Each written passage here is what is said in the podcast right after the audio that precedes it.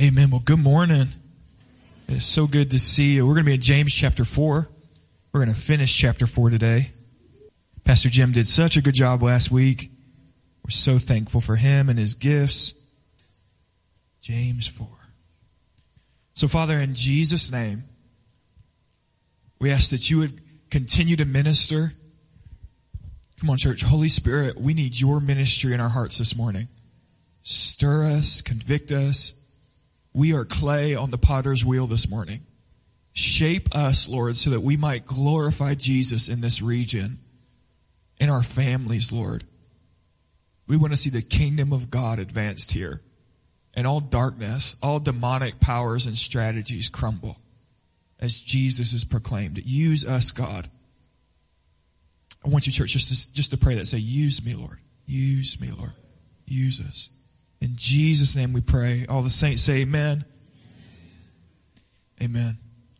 Well, I've been studying the last couple weeks the life of Ambrose. Ambrose is one of the four um, church fathers, Latin church fathers. That would be uh, Ambrose, Augustine, uh, Gregory the Great, and Jerome are the four uh, doctors of the church, teachers uh, of the early church.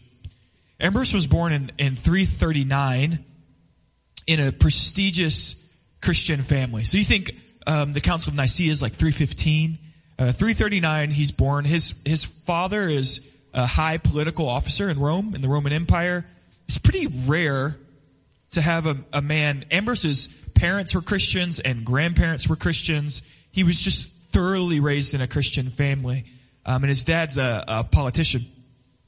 His father dies in his teen years, and his family moves to Rome because his mom wants to make sure that the kids get a really good education. This point in history, um, Greek was already becoming a lost art, and so, um, like Augustine, for instance, uh, didn't really know Greek that well, but Ambrose was so thoroughly trained, educated. Uh, he was a, a master uh, in the Greek language. Now, Ambrose, like his father, wanted to follow his kind of father's footsteps and to pursue a um, a life in government. And so in Ambrose's early 30s, he actually becomes um, the, the, the kind of governor of a region which included Milan. Milan was at this point in history more significant than Rome itself. Rome was um, vulnerable from a military perspective, and so the Roman Empire was moving all of their kind of offices and things north towards Milan. And so in his 30s, Ambrose becomes the governor of Milan and is a crazy, crazy, um, smart and influential young politician. Now, what history says is that Ambrose um, was. Some even say that Ambrose was uh, trained in the medical field. He was just smart in so many fields, and um, as he's governing in Milan, if you think that the, the Council of Nicaea, y'all listen to me because I'm going to make sense here in a second. If you think, I know you're like, what are you talking about? It, it's going somewhere. Um, the Council of Nicaea is 315. That was where the church was dealing with what's called the Arian heresy. Arianism teaches, taught that essentially what Jehovah's Witnesses teach today, that Jesus was a lesser God with a little g. He was a created being, uh, a lesser God. Um, the true church always taught that Jesus was eternal. Jesus has no beginning. Jesus has no end. He is co-eternal, co-equal with the Father. Um, it was Arius who was propagating this teaching that Jesus was a lesser God. Now, the Council of Nicaea in 315 is where um, we have Athanasius going toe to toe with uh, Arian, and the church established in the year 315 the orthodox doctrine that we've believed all along that Jesus is fully God. Period. Okay? Any, anybody who knocks on your door and says that Jesus became a God, run them off. Anybody who knocks on your door and says you can become a God, please shut the door in their face. Or argue them down. I don't care. Um, that's not the teaching of the church. Jesus has always been God. Now, in 315, the church decided that, but Ambrose came to power, uh, came to leadership some 50 years later, uh, 330, uh, a, a little bit later, and there was what kind of leftover Arians. In particular, in this time, Arians had high political office. So the church declared Arianism is heretical. We will not teach that Jesus was a created being. All of the church agreed. But there was still this sect of heretics who were, who were largely holding power because of their, their, their prestige and their political offices. And so the bishop in Milan was actually an Arian. Now, the church in Milan hated this.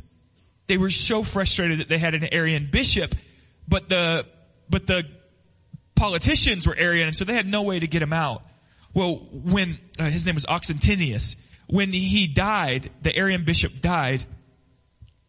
Milan goes buck wild crazy. Okay, they are just having total meltdown.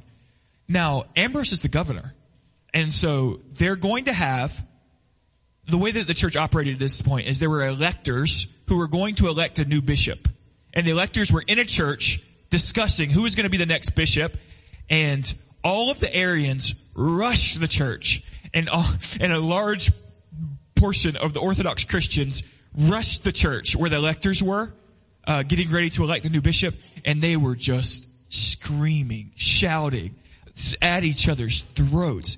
And Ambrose goes because, again, Ambrose is the governor. And if the church goes into riot, the Roman army is about to fall down on them hard. And so in the middle of this total chaos, everybody's at, at each other's throats, screaming and shouting. Ambrose finally stands up. He's a young man.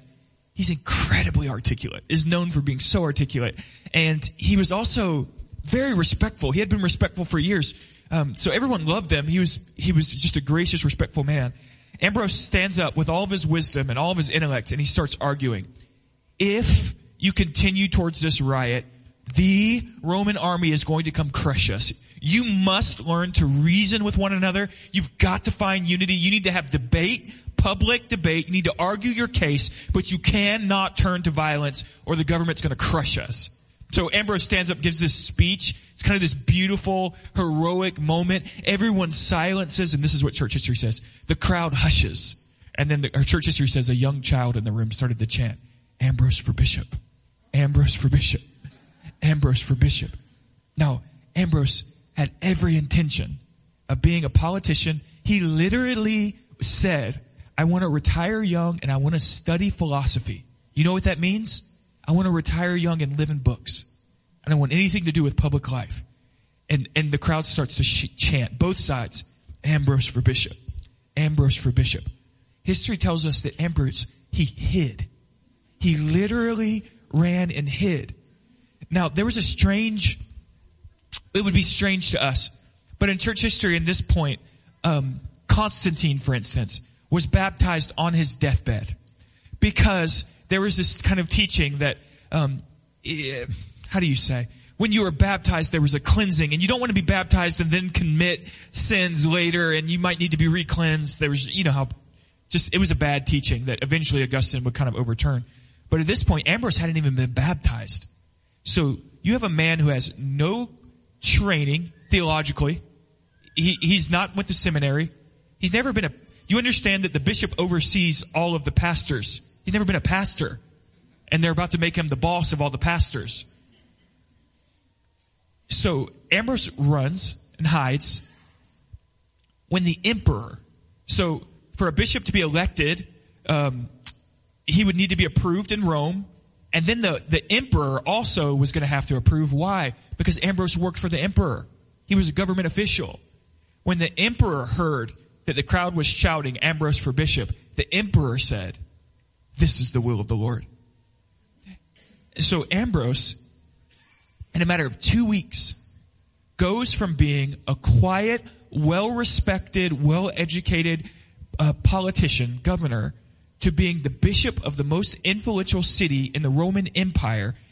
He wasn't even baptized. So he had to get baptized, ordained, laid hands on him, and they thrust him right into to be the bishop of Milan. Again, the most important uh, region in, in, in the matter of two weeks. Now, you can have a plan for your life. The moment you said yes to Jesus, your plans don't matter. They really don't.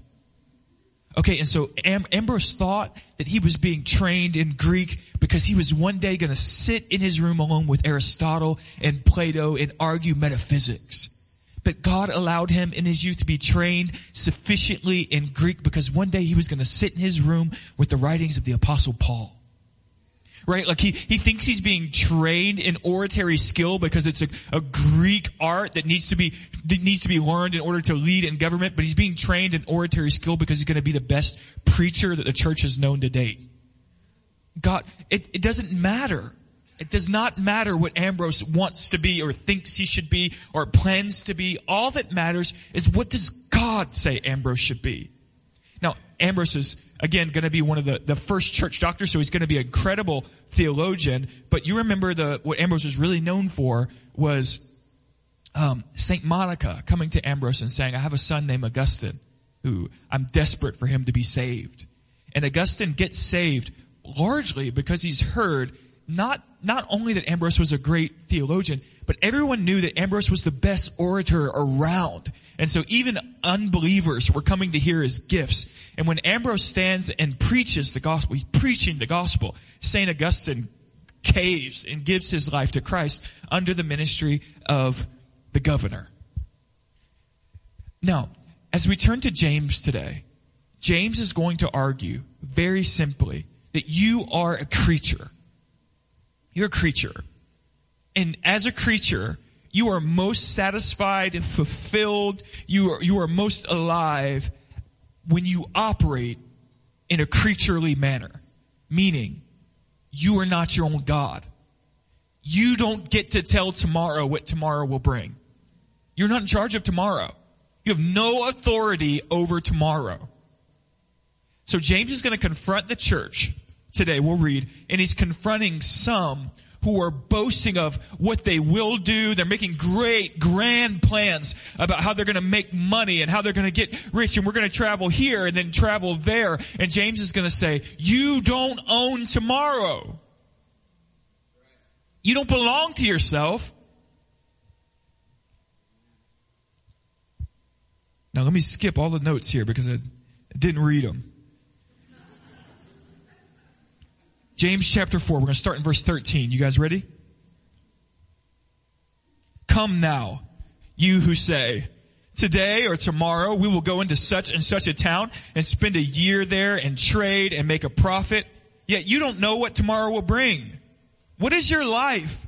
For you are a mist that appears for a little time and then vanishes. Instead, you ought to say, if the Lord wills, we will live and do this or that. As it is, you boast in your arrogance, and all of this boasting, all such boasting is evil. So whoever knows the right thing to do and fails to do it, for him, it is sin. James opens again with this line, come now you who say, and we've noted so far in the book of James that especially as we got into chapter three, James is getting a little bit confrontational. And so remember in James 3.13, he said this, who is wise and who is understanding among you? And he's kind of calling out from the congregation those who are boasting about their own wisdom. And he's saying, come up front and let's have a conversation here. We're going to turn to James uh, chapter 5 next week and he'll open with, come now, you rich, weep and howl for the miseries coming upon you. So he's continually using this language that's calling people out. Come now. Who are you? Stand up. Give account. And so today he says, come now you who say. First, in our Western individualistic prosperity mindsets, we have a, a real problem with anyone confronting us. And I want you to know that the apostles believe that preaching and teaching should be confrontational. You hear James already. He's, he's not trying to make you feel better about yourself. We are literally, I'm not exaggerating, literally our preachers, our pastors are trained to try, you know, when they, they teach us, when you leave church, when the, when the congregation leaves the church, they should feel encouraged. James wants you to feel encouraged to quit sinning.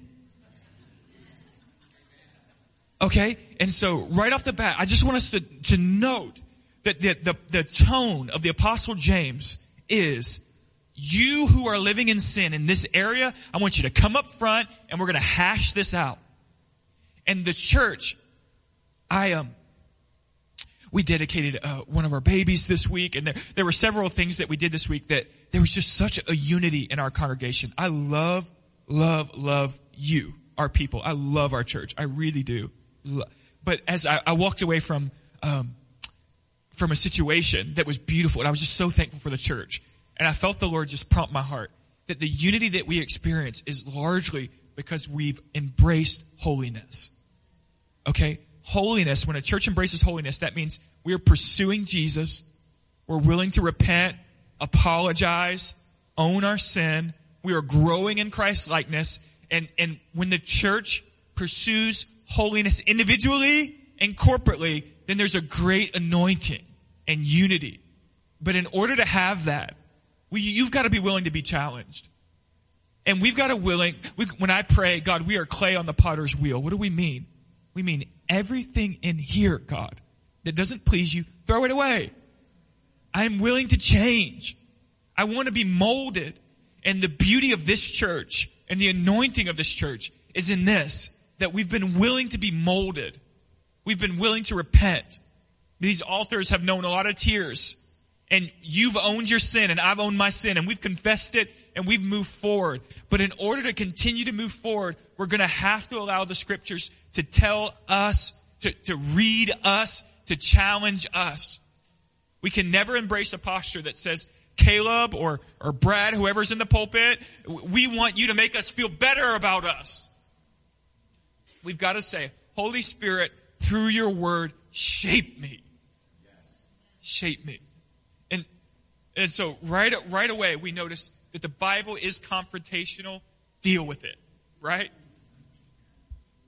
I, I, one of the, one of the leading teachers, pastors of our day made a comment once. He said, I, I shouldn't even say this. You know who I'm talking about. He said, I don't talk about sin. I don't know a page of the Bible that doesn't talk about sin. If you say you don't talk about sin, you don't talk about the Bible. Shoot, yeah. so we start on a confrontational tone. Come, you who say.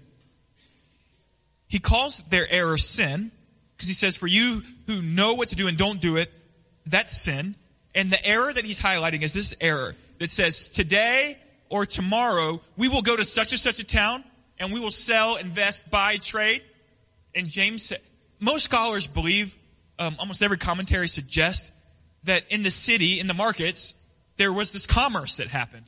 And there were probably, some even think that maybe James walked through the market and heard Christians planning and plotting for how they were going to move, maybe from the church of Jerusalem, they're going to move to Rome or Milan or Ephesus, and they're going to buy some uh, cloth and sell this cloth. And they're plotting and scheming on how they're going to make money.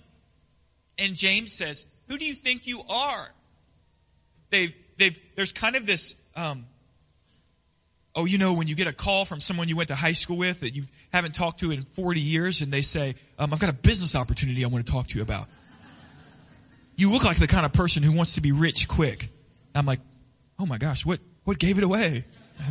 How did you know? oh. There's this kind of, we see it, we see it in these kind of pyramid schemes this kind of attitude of we're going to get rich quick if you go through this hoop and jump through here. And James is saying, I saw this take root in the church. And James is saying, stop it. Stop it. Proverbs 27 1 says, Do not boast about tomorrow, for you don't know what tomorrow may bring. You don't know what tomorrow may bring. You don't own tomorrow. So, what James is really getting at is yes, we'll talk about the fact that they are lusting after money. That's part of this. It's actually a secondary part of it. The primary sin here is James is saying, you think you own your life. You think you are the God of tomorrow. And James is saying, you are a created being, a creature. Your life is but mist. One car pull out in front of you, you could be gone tomorrow. And so, quickly, I want to address the way in which the triune God calls us to live under his lordship. How do we live as created beings under the triune God? What is James really talking about? One. Say one. Oh my gosh, you guys are good. One. Father God is the sovereign over the universe. The scripture says in Psalm 139 verse 16, your eyes, speaking of God, saw my unformed substance and in your book were written every one of them, the days that were formed for me when as yet there were none of them. What does that say? That while I was unformed, God has a book in which every day of my life has been written about. He has planned and ordained the days that I'm to live. Father God, from eternity past, is omniscient. He sees, knows, decrees all things. And you say, well, how is God sovereign over all the days of my life and yet I'm responsible and yet I have some sense of personal responsibility? I have no idea.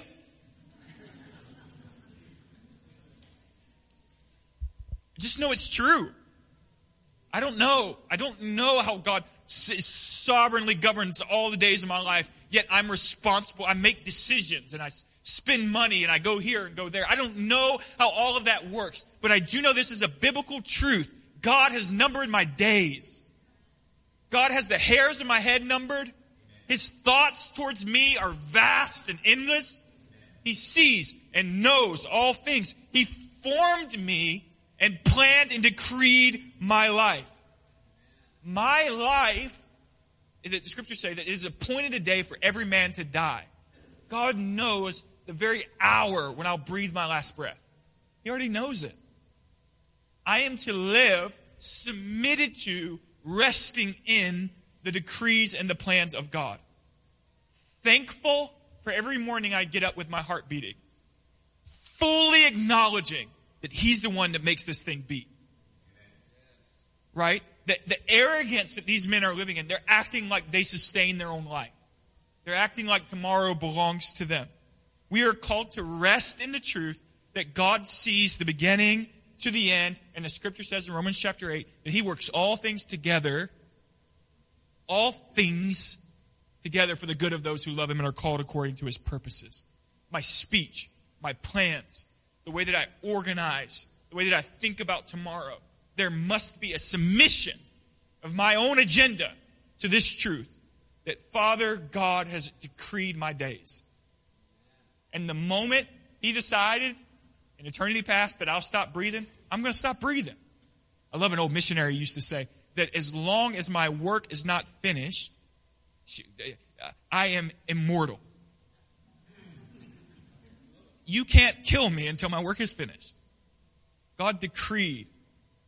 So, firstly, we need to submit ourselves to the sovereign hand of Father God, that my life is organized, laid out, planned for by God from eternity past. Two, I submit myself to the lordship of the Son. Meaning, in Jesus' life, He gave me a pattern of how to live, right? Jesus uh, taught us to care for the poor. Jesus taught us to pray for the sick.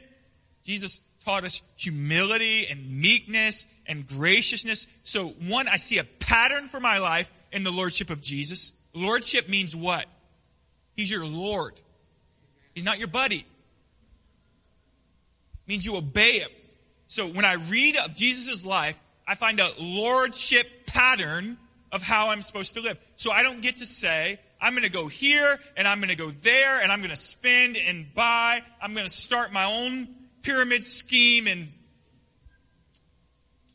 and then buy Amway.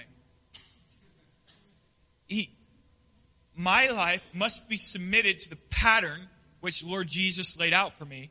One. Two, Jesus gave us a commission.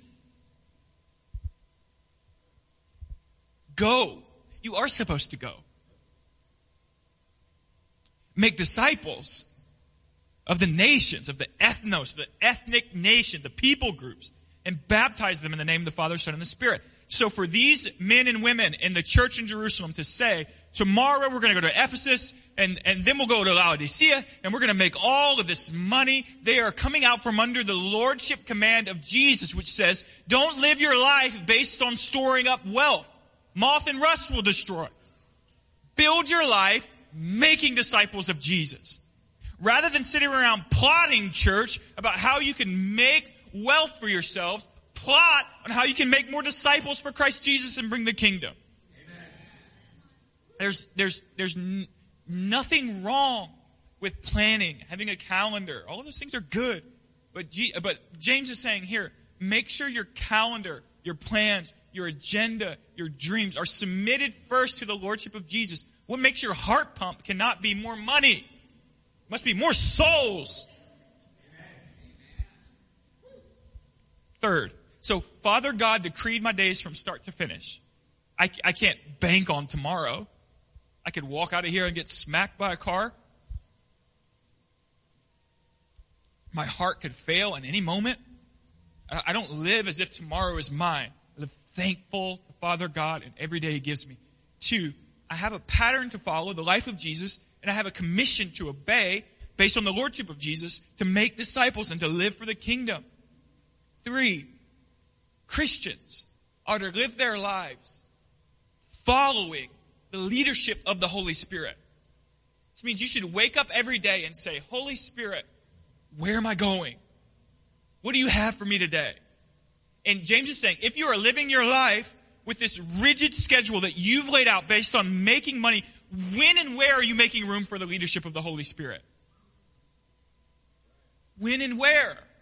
And uh, you could say the same to churches. Churches have great mission statements, vision statements that we all learn from the business world, how to articulate ourselves well. And there's nothing necessarily wrong with that, but somewhere in the mission statement should be follow the Holy Ghost.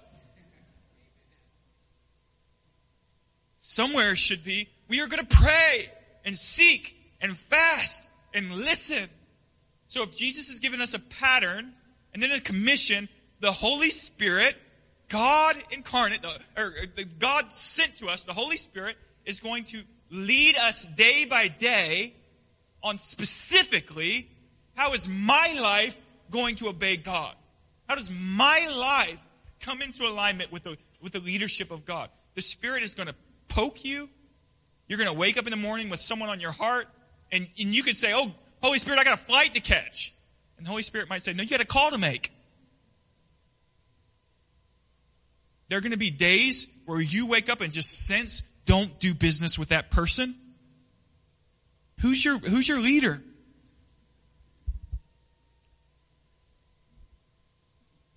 The, the church of Christ, we, to, be, to belong to the church of Christ, demands of you that you do not, you do not ordain, you don't decree, you don't have the final say about a single hour of your life. You seek God's face. You seek God's face.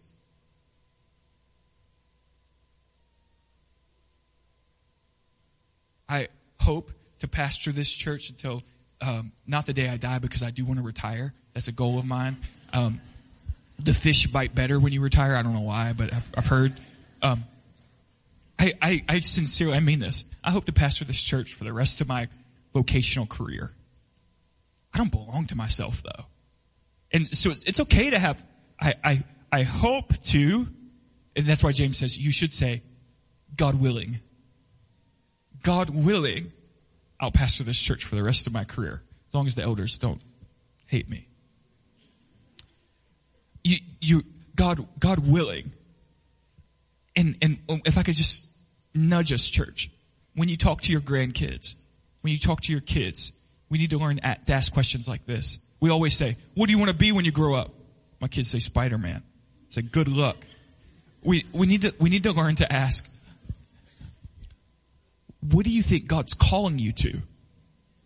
That's how the Christian church is, we've got to talk to the generations. What do you sense the Holy Spirit is, is made you for and is leading you to? And, and in that language, we're encouraging our generations to seek God and not to live as if they are their own master.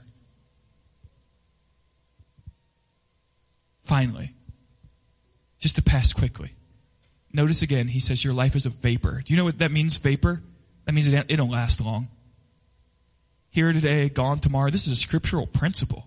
Like the flowers of the field. Beautiful. Dead. My wife can kill anything, any plant. She can. The, the Bible wants you to know that life is short. You're not promised another hour.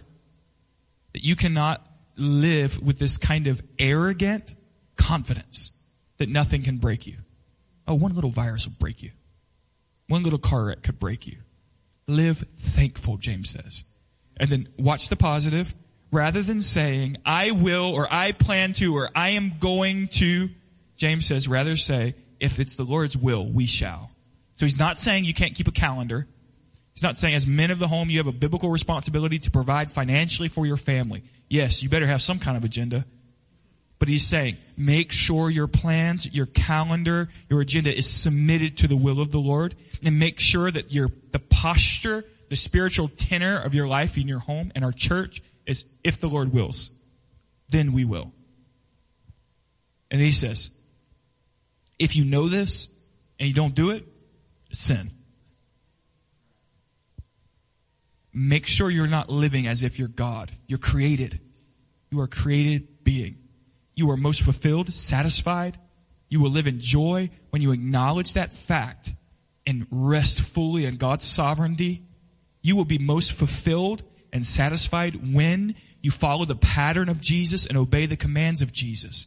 You will find life to its fullest when you wake up every day and say, Holy Spirit, lead me. Holy Spirit, lead me. Now, Ambrose says, I'm going to be a philosopher and read books. And God says, No, you're not. And two weeks later, he's leading the church, man, getting after it.